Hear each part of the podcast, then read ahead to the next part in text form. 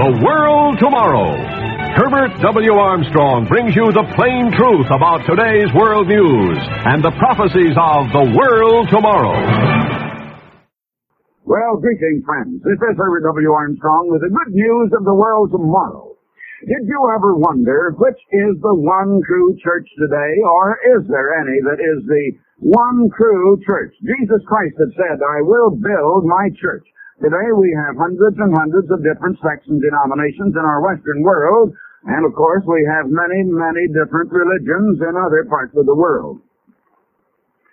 Now Christ didn't say that he was going to build many denominations, but he said he would build a church, one church.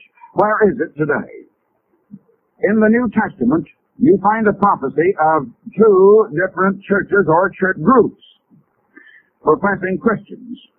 One, great and powerful, politically organized, a part of this world, and you find it described in the 17th chapter of Revelation. The other you find described in the 12th chapter of Revelation.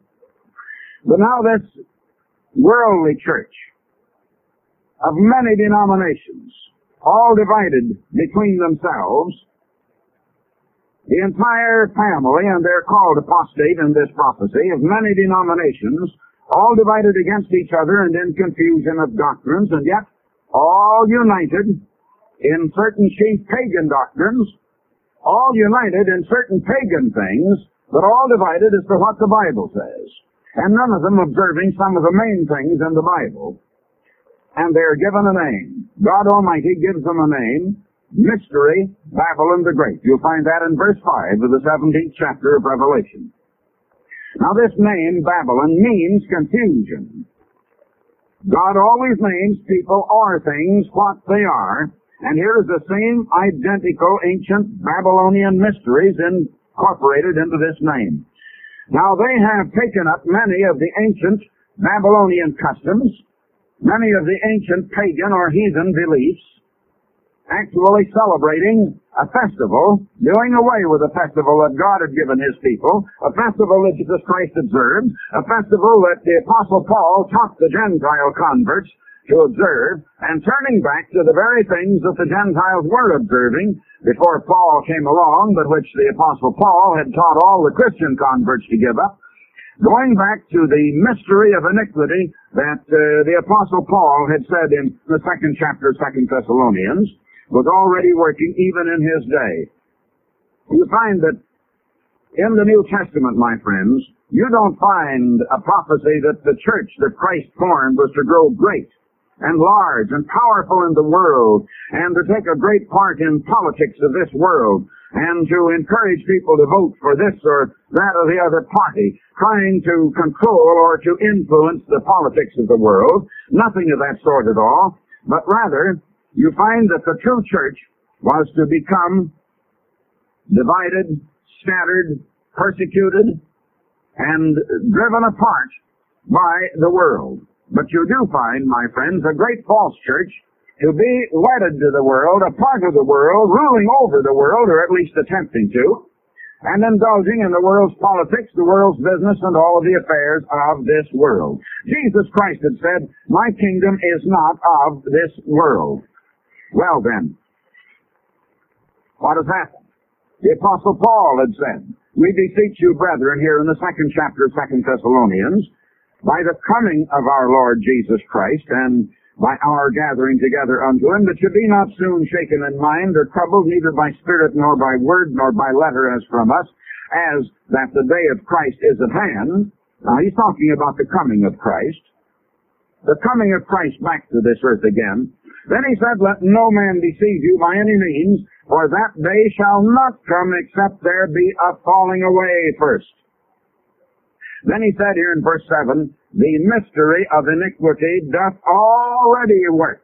Right there in the time of Paul, when Paul was writing this very letter to the Thessalonians. The mystery of iniquity.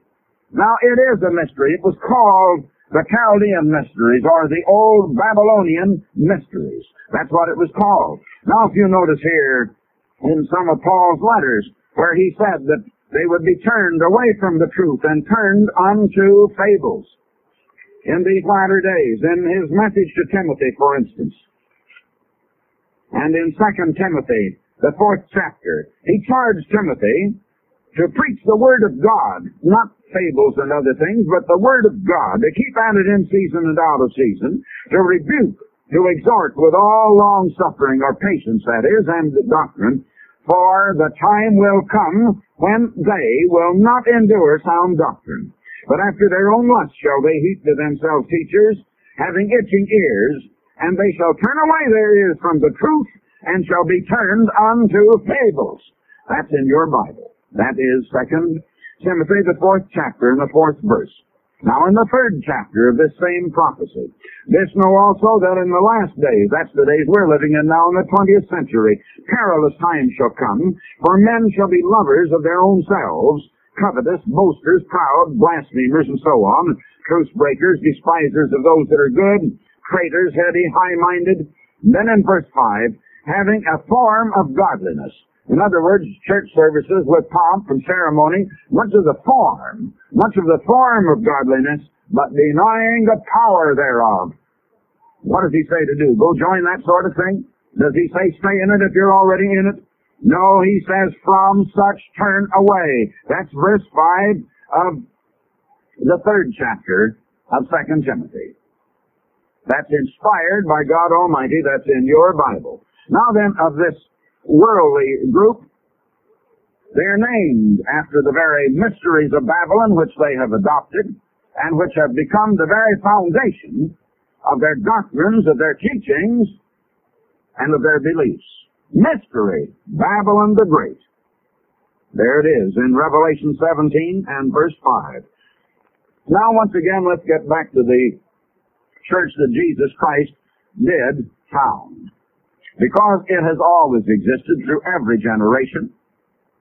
That church has had its ups and downs. That church has been persecuted. Why, you read right here in the book of Acts of the beginning of the persecution, in the eighth chapter of Acts, very early in the history of the New Testament church, just up here in the eighth chapter, where Saul, before he became the Apostle Paul, consenting to the death here of Stephen. And at that time there was a great persecution against the church, which was at Jerusalem. And they were all scattered abroad throughout the regions of Judea and Samaria, except the apostles. My friends, that's been the history of the true church. And much of the time, it has not been known or recognized by the world. Most people today look at the church as a great, powerful thing. I suppose most people believe that the prophecies of the New Testament showed that the church was to become great and powerful, that it was to make this world a better world. Oh no, my friend. Jesus Christ said, my kingdom is not of this world. He never tried to make this world a better world. He came preaching a different doctrine and calling his disciples out of the world. And in his last prayer for the church, he prayed that God would keep them from the world. He uh, he didn't pray that they wouldn't be in the world because he knew they had to be in the world. In fact, his commission to them was go into the world and preach the gospel. But the Bible teaching is that a Christian is to go into the world and preach the gospel as an ambassador for Christ. Now, the United States sends an ambassador over to Russia, but is he a part of Russia? He's in it the President of the United States will say to the ambassador, I want you to go into Russia and represent us there and look after our interests there. Just like Christ said, go into the world and represent me and my kingdom and look after my interests and become my instrument and I will work through you. Now the ambassador to Russia is the instrument of the United States. He bears some of the authority of the United States and the ambassador for Christ bears some of the authority of Jesus Christ and of God Almighty. But he's merely in this world as a representative of Christ, not having any part of it. Now Christ had said here in his final prayer, I have given them the words that thou gavest me, and they have received them, and have known surely that I came out from thee, and so on. I pray for them. He said, I pray not for the world. Jesus Christ didn't even pray for the world. What about churches that are of the world, that are in the world, that are a part of the world then? Christ didn't pray for them, but for them that thou hast given me. Now, he said, down here uh, in verse 15 it is, I pray not that thou shouldest take them out of the world, no, because he sent them into the world as his representatives, but that thou wouldest keep them from the evil. In other words, all the evil of the world, and the evil predominates in the world. Now, what is the world? Why, the world is merely the system that of society that people have set up on this earth. There are two words in the Greek language in which the New Testament was written that are translated world, and one of them is cosmos, K-O-S-M-O-S, I believe it is, cosmos, which uh, means the system or the, the, the pattern of society uh, that men have set up. Now, it's the way that looks good to men. But you also read in Romans the eighth chapter that a natural born mind of man seems to think that God is all wrong. It doesn't agree with God. The mind of man and the nature of man sees things in a different way than the laws of God. And as it says there, it is not subject to the law of God, neither indeed can be. Consequently, what God says is good, man will think is bad. And what God calls evil, man will think is all right and pretty good. And so, man has done what he thought was right. Oh yes. At least if a man does wrong, he, he manages to convince himself it's right. Listen, my friends, we thought Adolf Hitler was the arch criminal of all the ages, didn't we? We thought that in the United States, and we built ourselves up to believe that. Do you think the Germans believed that at that time? Do you think that Hitler himself believed it? Do you suppose that Hitler thought, I am the arch criminal of the ages. Watch me serve the devil. Watch me go out and see how much evil I can do. Why, no. If you know anything about psychology, you would know Hitler didn't have any such thoughts. Hitler had managed to deceive his own self into believing that he was a man of destiny, into believing that it was right and that it was good that he should conquer America, and he should conquer the British, and he should make the German people over all, Deutschland über alles, as they used to say. Why, he believed that was a good thing to do. He had himself convinced that that was right. Now, we know how diabolical it was, of course, but he didn't. Now, and to a great extent, Adolf Hitler was deceived. I don't know whether he was in the beginning, but he finally wound up that way. You know, my friends, when you're wrong and in the wrong, you've got to do one of two things about it. If you know you're wrong, you've either got to admit it and confess it and turn away from it and get it off your conscience, or you've got to try to justify it. And the minute you try to excuse and justify and, and, and you try to explain to other people that what you've been doing was right, well, pretty soon you get to believing it was right. Now you've done that with little things your own self. You know you have. Many times you've been wrong about something, that you didn't want to admit it. Well, maybe you don't do that anymore now you're grown up. Maybe you just did that when you were a child growing up. Well, unless you have really repented and been conquered by God Almighty and been converted and become a real Christian, I think you're still doing it. I don't think very many of you have overcome it now, have you? I don't believe you have. Well, you try to explain how what you did was right. Because you don't want other people to think it was wrong. You've either got to do that or admit it was wrong. And admitting that you have been wrong is the most difficult thing on this world, on the earth to do. Well, that's almost impossible for most people. Most people never do it. Now, Adolf Hitler never admitted he was wrong. He, he got himself to believing it was right. Now, that is what this cosmos is. That's the system in this world. Now, another word for world in the New Testament, in the Greek language, is uh, aeon, and that merely means age. But it is a time. God Almighty has set a time limit. He's given a certain amount of time for mankind to work out his own ideas.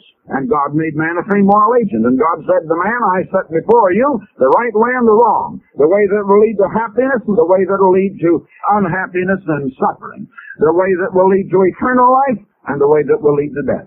But God said to mankind, you must choose. God commanded man to choose right, but the very fact that God said choose means God allows the man to choose wrong. Now human nature is a mixture of good and evil but the evil usually dominates. And there's enough good in man that he likes to just deceive himself into thinking he's good all over.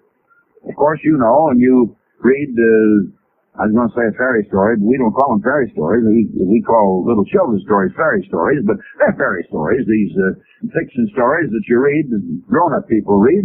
And uh, anyway, did you ever notice that in all this fiction that men write out of their imagination supposed to represent life, that the hero is always absolutely perfect. There is nothing wrong with him whatsoever. He is all good. Just good through and through. And the heroine, oh, she is just good through and through. Nothing good. She's always pretty too. She's got to be or people wouldn't look at it, you know. You ever see a real ugly old hag of a woman try to get to be a, an ingenue or a, a movie star? No. Not unless it's just some old woman character actress. But uh, they've got to be pretty, and they've just got to be good all the way through. And then the villain, oh boy, he knows he's wrong. He's just out to see how much harm and evil he can do. You know, that's absolutely contrary to human nature. We've had people running around like that. There is so much good in the worst of us, and there's just so much uh, bad in the best of us, too. And that's a fact. And there's only one way to get rid of the bad, and that is to confess it, to admit it, and to come to God by and through Jesus Christ because He paid the penalty for all of that bad, and God is able to erase it. And the blood of Christ is capable of cleansing us through the power of the Holy Spirit of all sin. And you can be cleansed of it. But it takes a greater power and a greater strength than you possess to do it. It takes the power of God. How many people have ever confessed it and have ever come to realize and recognize that they're their own worst enemy and ask God to simply to control and to conquer everything that is wrong and evil against them because they're not strong enough to do it in their own power and their own strength? Not very many. And that means there aren't very many real Christians in the world, too. Well, Jesus Christ said, I not that thou shouldest take them out of the world. Of course not. He said, go into the world. He says, they are not of the world, even as I am not of the world. And he said, my kingdom is not of this world. It wasn't of this time either. It's of the time to come. The world tomorrow when Christ will come again and rule all nations with a rod of iron. Well, let's get on with this now. This, this true church. The true Church of God is pictured in prophecy as a little flock, not a great and powerful political organization. And the New Testament describes the church as continually persecuted and despised by the world because it is not of this world or of its politics or its business or its society. And it has kept itself unspotted from the world. It always has kept the commandments of God and the faith of Jesus. And it has kept God's festivals and not the pagan holidays that the world and the world's churches are observing. That church has always existed. But where did it go? And why isn't it recognized? And if you were to look for the church that Jesus founded and to try to trace it through history, you'd have to know what to look for first. And people have not known what to look for. They thought they must look for the great visible organizations. But the true church of God is an invisible spiritual organism of those people that have and are led by the Spirit of God, in whom Jesus Christ has come to live His life for them. That's the true church. Composed of all those people, regardless of whether they're organized together, know each other, and are working together, or whether they're not. Whether they assemble in one place or whether they're completely scattered, it is those individuals that make up the true church. Now, in many times, we find their history on down through every century. And at times they've been completely scattered and unorganized. At other times, uh, at least a large portion of them or groups of them have gotten together and they have been organized and they have known one another and they have actually been organized and conducted God's work.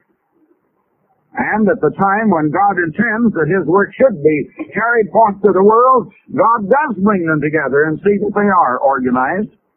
Now, there is a prophecy for the church in this latter day. And let me tell you, I haven't time to, uh, I'm sort of jumping over ahead of myself a little bit here, but it is in the third chapter of the book of Revelation. And there it says that the church, the true church that Jesus Christ himself built in this day would be organized. But it would be very small and very weak so far as physical strength is concerned, but strong in spiritual power and strength, and that God himself would open the door that the gospel could go forth to the world. And that church is the one that would be proclaiming the true gospel, the gospel that Jesus preached to the world. What did the world do? They not only rejected Christ, they rejected His gospel. And then later they accepted Christ and received Him, that is His person, but they still rejected His gospel. And so they formulated their own gospel about the person of Christ, deifying and exalting Christ in person, but teaching for doctrines the traditions of men and the Babylonian mysteries. And that's where your Christmas and Easter and all of those things are coming in. They are not Christian. They are not founded on the Bible. They are founded on ancient paganism. And yet, my friends, all of us have been born into a world and brought up doing those things. And just like Adolf Hitler finally believed he was right, so we have come to believe that we're right. And most of us don't have the fortitude and the spiritual courage to look into it to see if we could be wrong and if the world could be wrong. Can all the world stray away from God? Well, my friends, it has done just that. And most of you right along with it. It's only the few that have come to Christ. Jesus Christ himself said, and you know it if you know your Bible, that there is a broad road. It's glittering and it's attractive that leads to destruction, and many go therein. Go in thereat. But what did he say of the true road? Straight is the way, and narrow is the gate that leads to everlasting life, and few there be that find it. That's in your Bible. Do you believe the Bible, or do you believe pagan superstitions? I tell you, my friends, it's time to wake up. All the world, according to your Bible prophecy, is deceived today and drunk on false spiritual doctrines, and so spiritually blurry-eyed that can't see the truth. All out of focus and can't see the truth. Well, now you don't read much about this true body of Christ in secular histories of this world. No, the world pays little attention and it doesn't long remember the activities of this little flock that is hated and despised by the world. The world's historians don't make much note of it. Driven out into the wilderness by persecution as it has been through the past centuries, always opposed, usually scattered. But there are enough references to it in authentic history to show that it has continued throughout every century until now. And uh, I think it must have been about a year ago, or perhaps just a little more perhaps a year and a half ago. I gave you quite a little of the history of that church on this program on the air. The prophecies bring this church into concrete focus in the 12th chapter of Revelation. And as you see, the false churches that are deceived and are deceiving the world in the 17th chapter of Revelation, pictured as harlots and in harlotry, having fornication, or that is, political relationship with the kings of this world, when Christ said, My kingdom is not of this world, so you find the true church in the 12th chapter of Revelation. And there is persecuted, and there is forced to flee to the wilderness. Many are martyred. They love not their lives unto death, it says in that chapter. There this church is shown spiritually in the glory and the splendor of the Spirit of God, but visibly in the world as a persecuted, commandment-keeping church. And it says, these are they that have the commandments of God, or keep the commandments of God, and have the faith of Jesus. Driven into the wilderness for 1260 years through the Middle Ages as they were. And even in Paul's day, many among those attending at Antioch at Jerusalem, at Ephesus, at Corinth, and other places began to apostatize and to turn away from the truth. Divisions sprang up. And those individuals, unconverted, or turned from God's truth and way of life, were no part of God's true church, though visibly assembling with those who were. The mystery of iniquity was already working, as the Apostle Paul wrote in 2 Thessalonians, the second chapter. And it was working inside of the visible churches. This apostasy increased, and by the year of 125 AD, the majority in most churches now, the majority assembling for services in most churches, and incidentally, they still assembled on the Sabbath day, believe it or not. That's the day we call Saturday. That's the day we spit at today and call the Jewish Sabbath. But you can't find any such expression in your Bible. Sometime, some of you people are going to wake up and find you've been spitting on something that God calls His and that God calls holy. And some of you had better begin to wake up and think seriously of these things and realize you could have been misled. My friends, I had to come to that acknowledgement. The hardest thing that ever I faced in all my life over 50 years ago. Something that I fought as far as I could. Now, gradually, a smaller and a smaller portion of the visible churches going by the name Christian, remain truly yielded to God and to His truth and led by His Spirit. And after Emperor Constantine took virtual control of the visible professing church in the early 4th century, the visible organization became almost wholly pagan, and they began excommunicating and uh, persecuting all who held to the true Word of God, the Bible. And finally, it became necessary for all real Christians, even though as a scattered people, it became necessary for them to flee. And they, the ones that were led by the Spirit of God, the ones in whom Jesus Christ was living His life in them, they alone composed the true church, and they had to flee from the jurisdiction of the government in order to truly worship God. That's what's happened, my friends, to the church. But God still has His ministers. God still has His church. I want to tell you that God's truth is still written in the pages of your Bible if you'll blow the dust off of it and look at it as it is instead of believing everything that has been read into it to justify these ways that are wrong. Listen, Adolf Hitler wouldn't admit he was wrong. I want to ask you this. Do you know of any organized church denomination that has ever come out and publicly admitted that it was wrong and that it had not understood the Bible? Have you ever known a one? And what is a church? It's a group of ordinary human beings, that's all. And if every individual must be willing to admit he's wrong, so as a group organized, they have to because they're no better. If one man is going to make mistakes and it's human to make them, it's human for all of us together to make a mistake. Where you find the true church of God, you'll find a church that's willing to admit as a church it's been wrong and to correct its errors. For more information, please visit our website at www.coglittleflock.com.